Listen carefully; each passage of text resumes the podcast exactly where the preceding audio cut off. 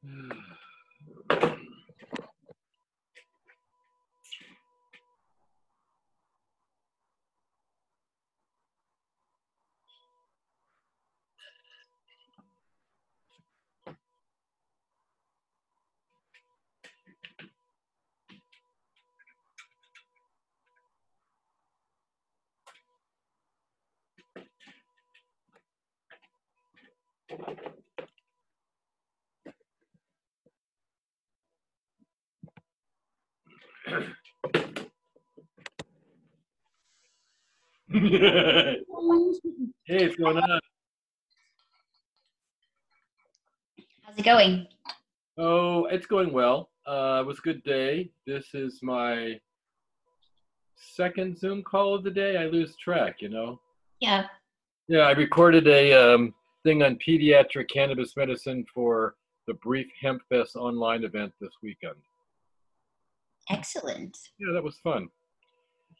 Half an hour, just uh, Colton, this young patient um, who I had met last year at HempFest. Yeah, I met Colton too. Yeah, so uh, he and his mom, Kat Jeter, couldn't make it, so it's just the three of us. It's a good chat.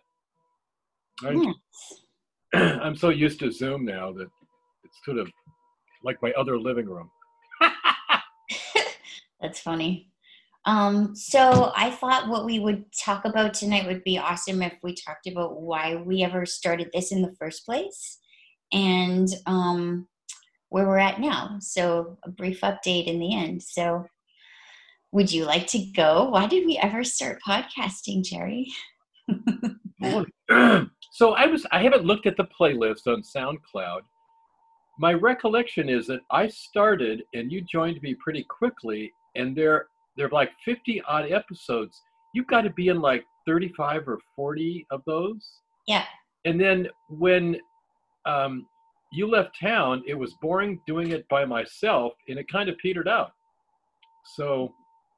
Um, okay, uh, we need to back up though because like 2016, why were we even working together in the first place? We came together under interesting circumstances, and that had to do with Coleman. So. Oh, so refresh my memory. so, uh, well, at the t- in 2016, uh, before we started, just as we started working together in the summer, I believe it was May was when Coleman died. Was it May? Yes. And that was also I you know, at that time, our relationship was you were one of my medicine makers, and I knew you in the community as uh, that special kind of person. and then uh, I just reached out to you and said I was thinking about you, and this sort of just culminated into like, you know what, I would love, let's work together and continue what you and Coleman were doing. So we we did some we made hash together. We did some traveling. We did some expos. We did some and we started podcasting as part of like did we podcast first or had i been doing it before I think you you'd started doing it a little bit, and then we started. Yeah. yeah I'll have to go back and look. yeah. Um, so for those who are, this of course is being recorded. For those who are joining us, uh, this is podcast 2.0 because there's been an interval of like a year and a half. Yeah. Oh yeah, least. And um, there are people who have been urging me in no uncertain terms that I need to podcast. And um, Shane Collins, my hemp growing buddy, has been pushing pretty persistently for a while. And he said the right thing at the right time last Thursday. We had a little tete a tete Thursday evening. And um, I think I reached out to you the next day or the day after. So here we are once again, podcast 2.0. But there are some differences. a, I know that I've aged, you look the same, but we don't live in the same town, though we're in the same time zone and we're both in Cascadia. You're the other side of the border. You went home. I did. I moved to Canada uh, at the beginning of this year, sort of, and um, I'm really happy with that choice. it's been good so far. 2020 life is a lot better in Canada, I gotta say. So And Yeah. the background is that you were born in Canada, came down to the dark side on this side of the border, and then I was there, and I think we did a podcast when you switched teams or became uh, a dual citizen of two thirds of NAFTA. Yep. And you were there the day that I took my oath. Oh yeah, so yeah it was uh, it's been a journey. I was down in the states for 14 years and that's where i started my medical patient uh, cannabis journey and that's also how i met you. So it, that journey continues up here because i just became a patient up here like an authorized patient.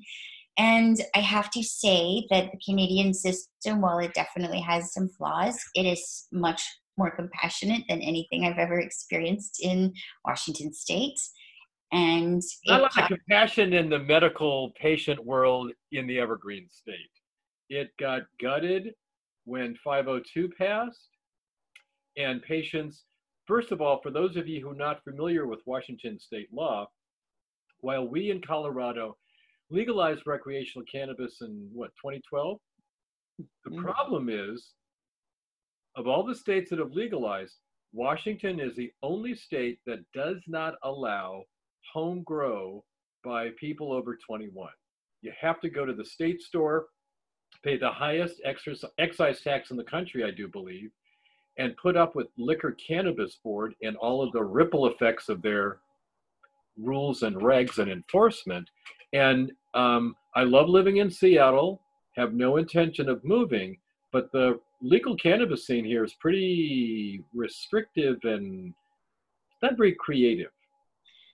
Well, and that system also, like, there's the fact that they just sort of pushed patients into that system without really providing the proper products that patients were used to getting, um, or the strengths that they're used to getting, and then being taxed on top of that is just kind of atrocious. I still know, I've heard of a lot of, or no, maybe two markets that are still happening in Washington state, though.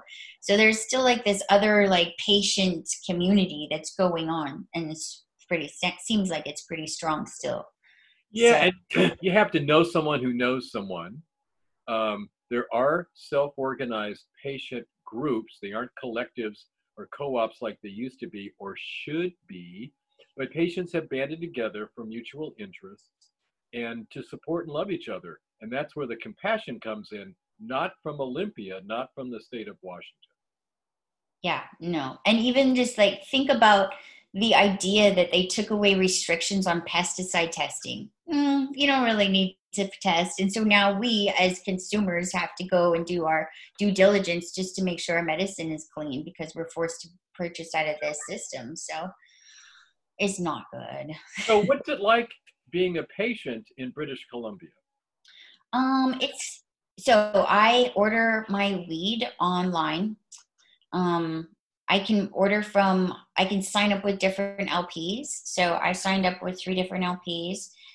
And I was, um, my medical person authorized me for 10 grams a day.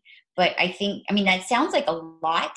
And I think it is a lot because I also explained to her that I consume it raw and that I, you know, I do a lot of different methods, which will add up, like topicals and all of that, right? So, um, so yeah, that's how it works out. I'm without having any extra special licenses. Anybody over age 19, I believe, or maybe it's 20, uh, can grow four plants. All adults can grow four plants here. Um, Oh. So that's pretty cool. Um, it is really awesome. There's still like I think a few restrictions. So being a patient helps you have like more protections, which is good. I also um, can have my insurance cover my particular like extra insurance can cover the, the, the my medicine. And here's also a nice one. I mean, really, that is so progressive. It is. Um, I can write it off. I can write off my medicine expenses on my taxes at the end of the year. How civilized. it is very similar. Well, they're all about the taxes up here, so True. So you know, so there's that. But it's I, I, although being very expensive and the variety is limited, and they're just they're just rolling out their concentrate products and their edibles and their topicals this year. So the the market feels really like a baby market. It's brand new. Everything is new. There's a whole bunch of like MCT oils mixed with distillates and so it's gross. So needless to say, I'm still making my own medicine, which I'm very proud to say I can make my own medicine. So that's cool. so um, if I'm a recreational customer in Vancouver or anywhere else in British Columbia, when I walk into a store with my ID, what are my choices? I mean, is it going to look familiar for someone who shops at Dockside here in Seattle or? Well, there's a couple different things. Um, you can't see the weed at all. They make sure that you can't even see in the jar at all that you're buying. It has to be completely um, blacked out. What's the deal? Oh, got to protect the kids. I don't know. Or like maybe they're trying to actually protect the weed from light, but that's unlikely. Yeah, no, no CBN. So that's that's worse than so Washington State. Oh. Those of you who don't live and shop here, you can't smell it. Oregon, they stick the chopsticks and stick it under your nose, um, so you can't even look at it. Can't see it now. In some places, you can they can set up like little bud bars where you can have smell jars. Um, but during COVID, uh, that's not a thing and um, so there's a selection of sunflowers. There's a little bit of organically grown um, really nice stuff. There's also like stuff you'll open up and you're like who trimmed this? Like like how long ago was this grown? I have no idea. So it's been interesting and you just get to like learn the different brands and which ones are good and which ones aren't. So so that's kind of interesting. The pre rolls are still crappy here, like they're crappy down there. Um, unless you love pre rolls, but I think they're just the garbage of the what's it's coming out. better because people's expectations have risen. But this, you're, I, I totally trust what you're saying. But for those of us who've been in the Northwest for a while, BC Bud was all the rage. And to hear that now that it's legal in BC, that the bud sucks is kind of a, uh, you know. Well, the caveat, no, no, no. The bud doesn't suck. The system sucks ah. because after they package it and they have to now register it and get it into the uh, BC liquor cannabis board or system. I'm saying all the words wrong. Um, but that can take two months so between packaging and getting it into that store where you can order it it just takes really long time. So it's like being able to have your product come to the consumer beautifully like with terpenes is um, kind of a challenge for a lot of them. So but some of them are getting it done um, and it's getting better. And i'm seeing like prices have come down since i moved here and quality is going up. And the different um, stuff different stuff is coming out, and actually hash is coming out, which is very exciting. Um, but the first, this is going to blow your mind. And I think I might have already told you this before, but like the first hash that came out here was um, from Whistler Technologies, I believe, and it was like this beautiful blonde live resin um, press. Like it was beautiful and smelled good, like $180 a gram. I'm going to start smuggling. I swear, right across the border. Um, wow. But of course, those are loonies, and they're the same as, as dead presidents. But yeah. So in general, uh, if I were to walk into a Canadian rec store, would I be shocked at the prices for flower? Mm, yeah, maybe a little. Not really. Yeah. Like it's you can get an eighth here for twenty three dollars. You can also get an eighth here for fifty dollars. So yeah, yeah, and above. Like it depends. Also, like I'm kind of in the Vancouver area, and um, in the Vancouver downtown, the prices are way more than they are a little bit outside of the city. So. And in right now, there's only about maybe 20 to 30 shops open in Vancouver, whereas because they've shut down all as like pretty much every of the traditional market stores that were open. Right. So Right. it's been a process, but everything is slowly coming on board and online. Like this is brand new. The retail shops are kind of brand new as far as licensed, right? So and ordering like Vancouver is notorious for having like a lot of access points for Right. patients and people in general, which has been amazing. So so to see it actually come through to the legal market and it's going to get better. Like you remember how Washington was when it first came out? It was horrible. it It was was, like twenty five dollars for a gram of Blue Dream garbage. Like it was. so it's gotten so much better, and like even just like when I think about the weed down in Washington, I get all dreamy about it because I know there's really good weed down there. And even like when I was bashing pre rolls two minutes ago, I know that there's really amazing pre rolls down there as well. You just have to like really know where they are. yeah, yeah. So, um, so throwback question: Are you juicing cannabis this summer? Uh, yeah, I am. I'm I'm juicing it. I've and uh, because I'm growing it. I've got my four plants, Yep. and I'm trying to. I'm working on getting my cannabis grow like through my patient license, so I'll be able to grow a little bit more. Sure. But currently, like I'm able to. I'm growing enough that I can put it in smoothies. I'm not juicing. Um, Right, right. Yeah, but I'm blending. So yeah. Well, come harvest time, I'll think of you and um, bring out ice cube trays to the field. yeah. Yeah, 'cause I'm, we're growing. Um, well, I have two farms I'm directly involved with, about an acre and a half in one, and uh, an acre in another. Um, a lot of fiber um, cultivars, but just incredible medicine. Um, I kind of blew it out going into the seed bank, which I've been amassing hemp seeds for the last three or four years, and just saying, you know, germination rates going down. I may not be here next year, and what the hell? I can't wait to taste this.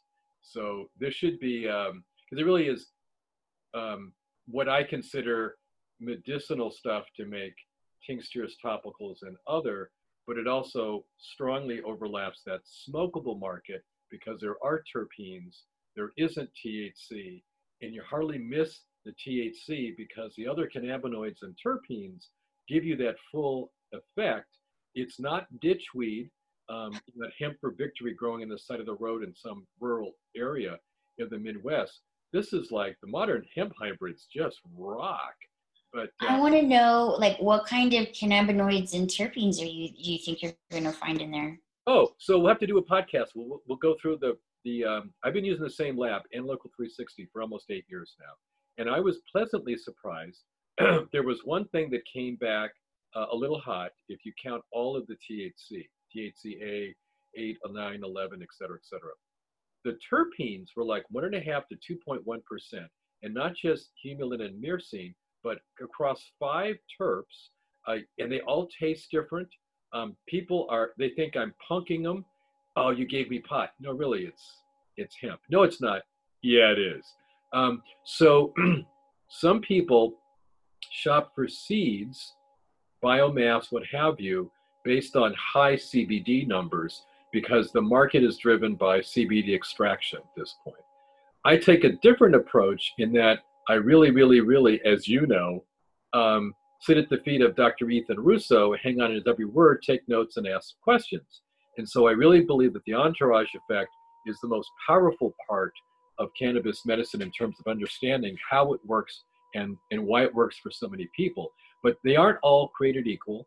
The terps, so the way I describe it is the cannabinoids like CBD, THC, et cetera, et cetera, do the heavy lifting. But the terpenes color the experience. Um, and you can have three cultivars that are all 10% CBD or 10% THC or whatever. But because of the terpenes, flavonoids, and other compounds, they'll taste different, they'll smell different, and you'll definitely have a different response to that cultivar um, versus the other things that are available. So, yeah, it's um, it's been fun. We grew about seven or eight cultivars last year. Um, this year, I haven't taken a final count. They're probably close to 25 or maybe even 30 of them. Um, so I'm really, really, really uh, we're here. So this weekend is uh, Hempfest weekend, um, third weekend in August, which here in the Northwest at this latitude, 46 North, is when the girls um, start to exhibit um, florescence. The boys are already popping out. You're going to yank those. Um, and the, the rule of thumb is if you haven't cloned your girls by Hempfest, it's probably too late because they're busy making flowers. So third weekend in August is this weekend. Hempfest is going to be a brief thing online and then a larger online thing in October. Um, but yeah, we're seeing early males, especially in two cultivars, um, and we're yanking those as fast as we can. But um, someone asked me about buying part of my harvest to make their medicine, and she was pressing me on yield and price. And I'm like, you know, I can send you what we grew last year and share the lab results. We aren't growing the same thing in the same place, but it'll introduce you to the type of things LeBlanc does. This year, I have no idea. I know it's going to be way more than I had last year. Tons of cultivars, I hope, that are all different. And um, uh, yeah, you know, uh, give me a month and I'll have a better guesstimate of what, what's going to come out come October.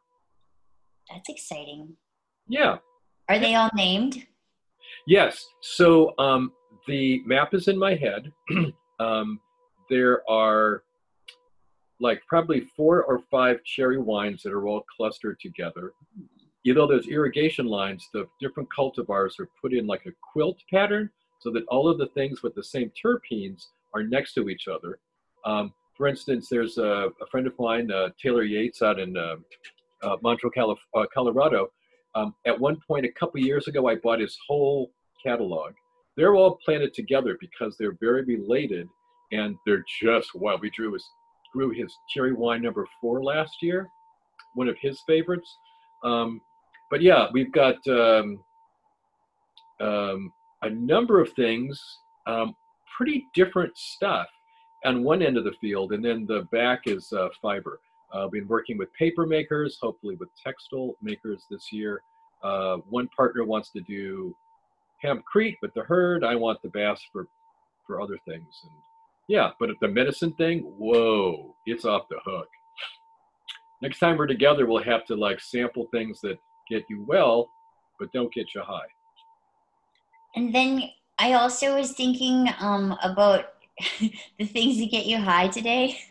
I was thinking about uh, the LeBlanc um, coins. They're so dreamy. that feels. Oh yeah. yeah. Hold on. You're talking about. So I make old school Moroccan pressed kief hashish and they're pressed in the in a mold. And if you see one, I know if you can see on the screen, they have the LB for LeBlanc. And uh, I've been doing this for pretty much the whole eight years. I've been doing uh, cannabis in Washington State. Um, it's a trademark. And the, the short answer is, or the reason is, I'm 66, got out of high school in 72. Um, I want to resmoke my youth. I want to relive those glory days. Uh, I'm like a old school deadhead, and uh, hash was back back in the day was like, whoa, sure as hell bit, beat um, bricks of Mexican reefer coming up wrapped across the border. You know, jeez. Um, but hash and Thai stick and Jamaican, those were treats. So one of the things I love to do is to collect film canisters from fellow boomers and try and pop those beans and the one that turned my head around, shout out to Jim. My kids and I and a friend, the other Pam, Pamela Hale, did the uh, Project CBD booth. Oh, Sanjay Gupta's Charlotte's Web weekend at Hempfest. And I had a list of cultivars and um, uh, that were available for patients. So I'm sitting down. I want to say it's the last day. I'm dog tired. This gentleman sits in the chair next to me. And I'm telling him that I'm looking for film canisters to find land races from back in the day. And Jim turns to me and says, We did two seeds, both girls. Would you like to get high like we did in high school? And I looked at him like, What the? He pulls this full pipe out of his pocket, take a couple of hits, 1001, 1002, 1003. Dude, I'm in 11th grade again. so this is August, Hempfest. Springtime, I get this email. Were you the guy that I met? I'm passing through town. He came with the chromatography report, a nug, and a clone. And I had it sequenced at Phylos Bioscience. He is, or it is what he said, Colombian Gold 1972 Pheno. I took that home to Ohio to my homegirls and homeboys. They opened the bag and were like, ah, where'd you get this? Then they would smoke it. And it was like, it was 16.7% THC. Not overwhelming, but the experience was mm-hmm. colored by the terpenes and, and modern hybrids, they're different, you know? So anyway, I uh, will have to do a, a podcast about film canisters because strangers and friends, and I just got one five, six weeks ago. Unannounced, I get this envelope in the mail. Hi, I was cleaning the house. Well, I actually found out she was moving. And when she moved, she cleaned the house and found a film canister. Yes, folks, 35 millimeter plastic film canister. Um, and I have several of those. So that'll be a whole podcast. That's great. yeah. Yeah. Yeah. So you're growing hemp. Does this? Can we talk about the um, black elephant in the room? that you are the. Uh, are you Seattle's favorite black hemp farmer? That's that's the word. Yeah. And actually, um, okay. it's funny because before Black Lives Matter, if you'd asked me, I would have said, I'm a hemp farmer who happens to be black. I have been approached by no less than three resellers and, and, and producers who insist on buying their hemp from a black farmer. They don't want me to broker stuff that other people grew. They're like, no, no, no, we want to buy from you because when we Google it, there are precious few African Americans growing hemp. And um, so part of the lockdown is, and it's really causing me to change the way I do business. So I've always described myself as like Johnny Appleseed, that I got the beans and, you know, and I know all these breeders and seeders and people trust me to do the right thing. And so a lot of the genetics are gifted to me because they know that they'll be taken care of, that I'll share them and do the right thing. And I'm not out to, out to rip anybody off, especially the breeders and seeders.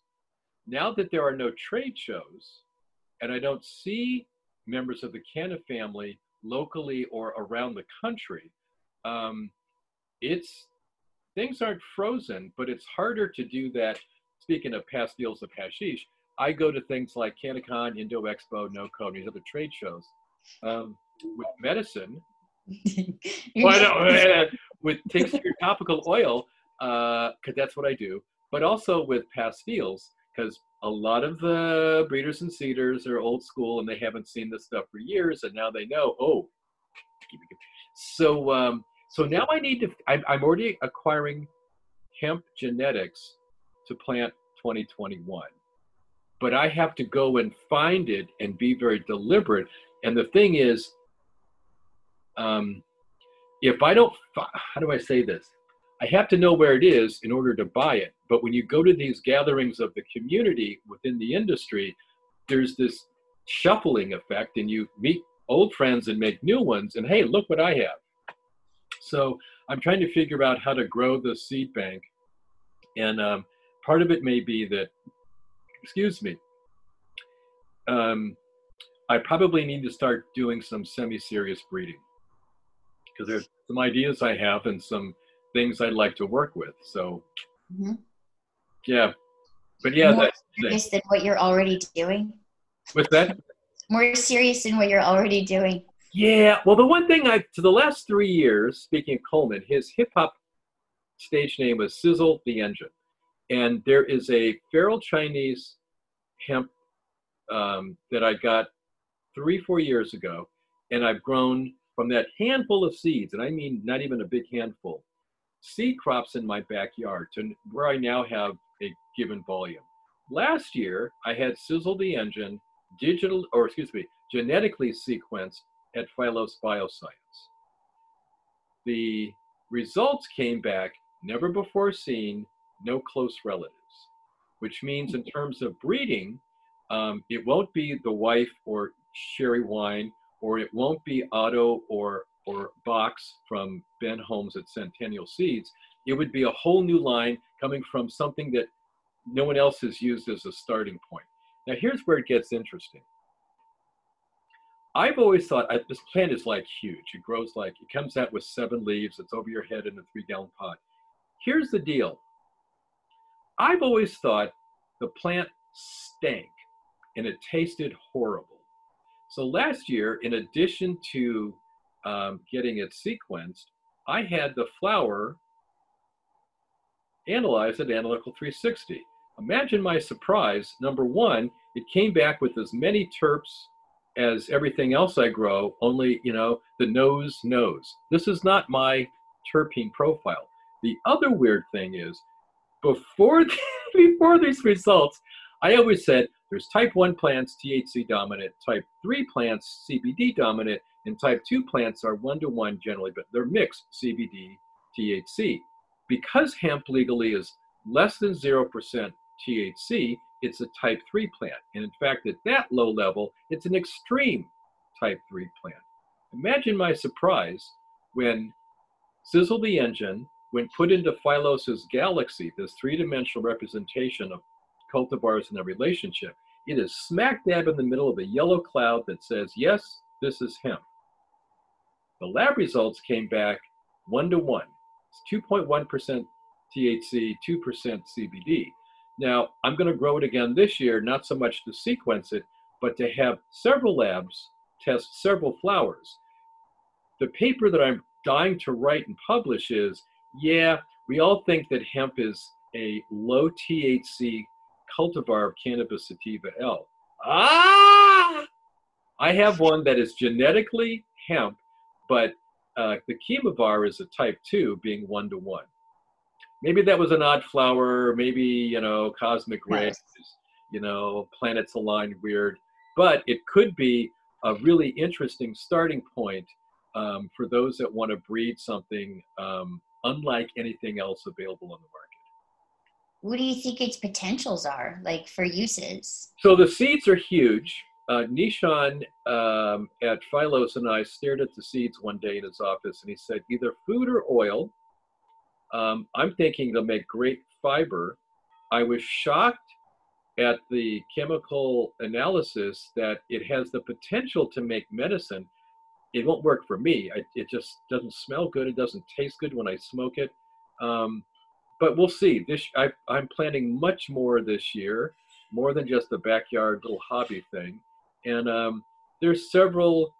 Well, the question is, of all the stuff I planted out of the LeBlanc seed bank, how many other never before seen, no close relatives are there? So I look at this as intellectual property, and and breeding stock. Um, yeah, yeah, yeah, CBD. But we know that there are industrial hemp cultivars being grown today, like Lifter 2, that have THCV, and just like behind you, CBDV and the poster on the wall. Um, um, and, you know, most labs test for eight or nine cannabinoids, eight or nine terpenes. I want to find a lab that does a much larger reference because the minor cannabinoids like CBM, which is in Carmagnola, a uh, Italian hemp cultivar that we're growing, um, are bioactive at small amounts. And again, they shift the effect of that medicine in one direction or another. So while Sizzle the Engine may not work for me, there may be a crowd of people around the corner just waiting for what it has. So, you know, extinct is forever. And um, we don't want to get sidetracked by Girl Scout cookies and Blue Dream and and the white and all these modern cultivars and let the old landrace stuff um, disappear uh, out of circulation because just like the Amazon, you got to study the plants from an ethnobotanical point of view before you clear cut and burn it, or you lose that natural resource forever.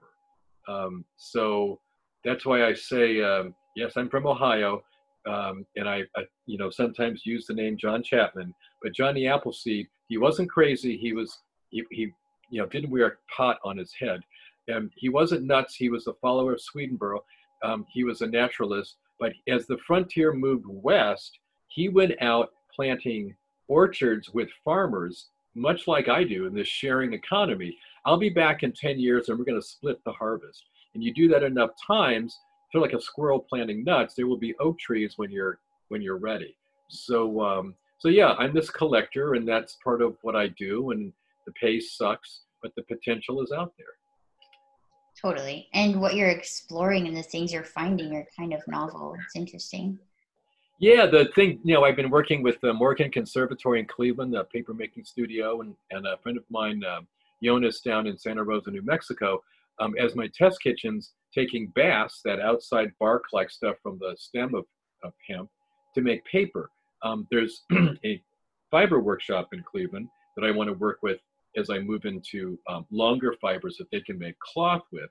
But um, what's really got my attention is um, using hemp to do um, not just biochar, but graphene nanotubes and batteries. So my goal for the summer or fall is to take the hemp I grow and to make a hemp battery enough to power something useful. I won't be able to jumpstart my car, but I'm I've sort of, sort of I I I've been reading the chemistry. It's a little over my head, but give me a couple weeks and mm, I'll get it. That's good. I was th- hoping you were going to say you were going to like make your own knickers or something. oh, uh, hey, you were going to make lab coats out of hemp. I I have made a few things out of hemp actually. And the the one thing that I'm excited about more than I've made pajama bottoms and boxer shorts and some like bandanas and whatnot. I have oh and masks of course. Yep. Um, but I recently got these shoes from Australia, grown in China, uh, made in China, but like they're hemp shoes, right? Hemp and organic cotton. And so I now have some shoes grown from Romania and from China. And I'm doing like, I'm just curious to see which ones wear out faster because I've been told that the um, like European hemp is stronger because it has longer um, fibers. longer fibers yep. than the Chinese hemp. So I'm curious to see if that comes true in clothing as well because I have, um, as you may or may not know, I've been slowly um, turning my entire wardrobe into be hemp and it's been a process what a surprise um. I know it's shocking, but it's uh, coming along, and so I'm starting to do like I'm finding interesting things from China that are all hemp, like and in random from random things. So that's cool. But the quality hemp stuff is from Eastern European. So. America's coming on strong. The one time I'll rave the red, white, and blue is when it comes to hemp, you know? Well, they need all the help they can get right now. So hopefully hemp might save America because that would be cool. Yeah, it's funny because the bulk of the fiber we're growing on both of these main farms I'm working with is Hanma, this Chinese hemp cultivar that's my understanding, it's what we're buying from China when they export it out. So it means that theoretically we, we're growing the same thing they're growing in China. Obviously, we're doing it organically and there's no shipping involved. And the market responds to both organically, sustainably grown hemp without heavy metals and, and toxic chemicals. But in this day and age, it's not any big surprise that Americans would rather buy Canadian and, and American hemp than Chinese hemp. So yeah. Yeah. Sure. yeah, yeah. I mean, it only makes sense, like from an actual like trying to like, yeah, let's not buy our clothes from another country if we don't have to. Oh yeah, and and you know it's funny. Over the last year, I yeah, I'm a city kid. I'll tell you right now. I grew up in Cleveland, lived in the burbs, lived in Ann Arbor, Boston, now Seattle.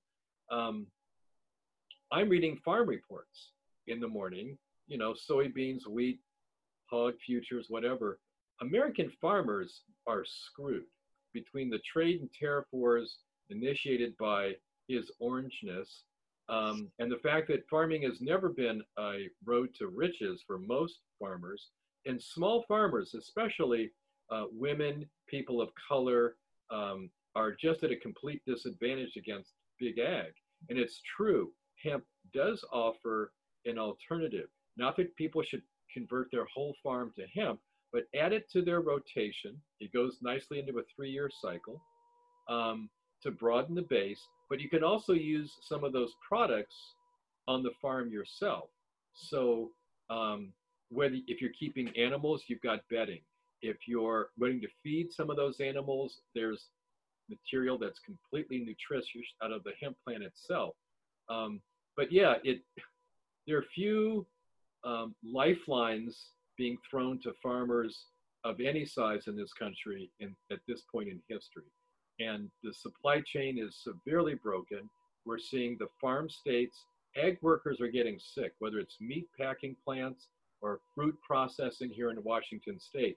You crowd a bunch of people together indoors with bad uh, air circulation, they're going to get sick.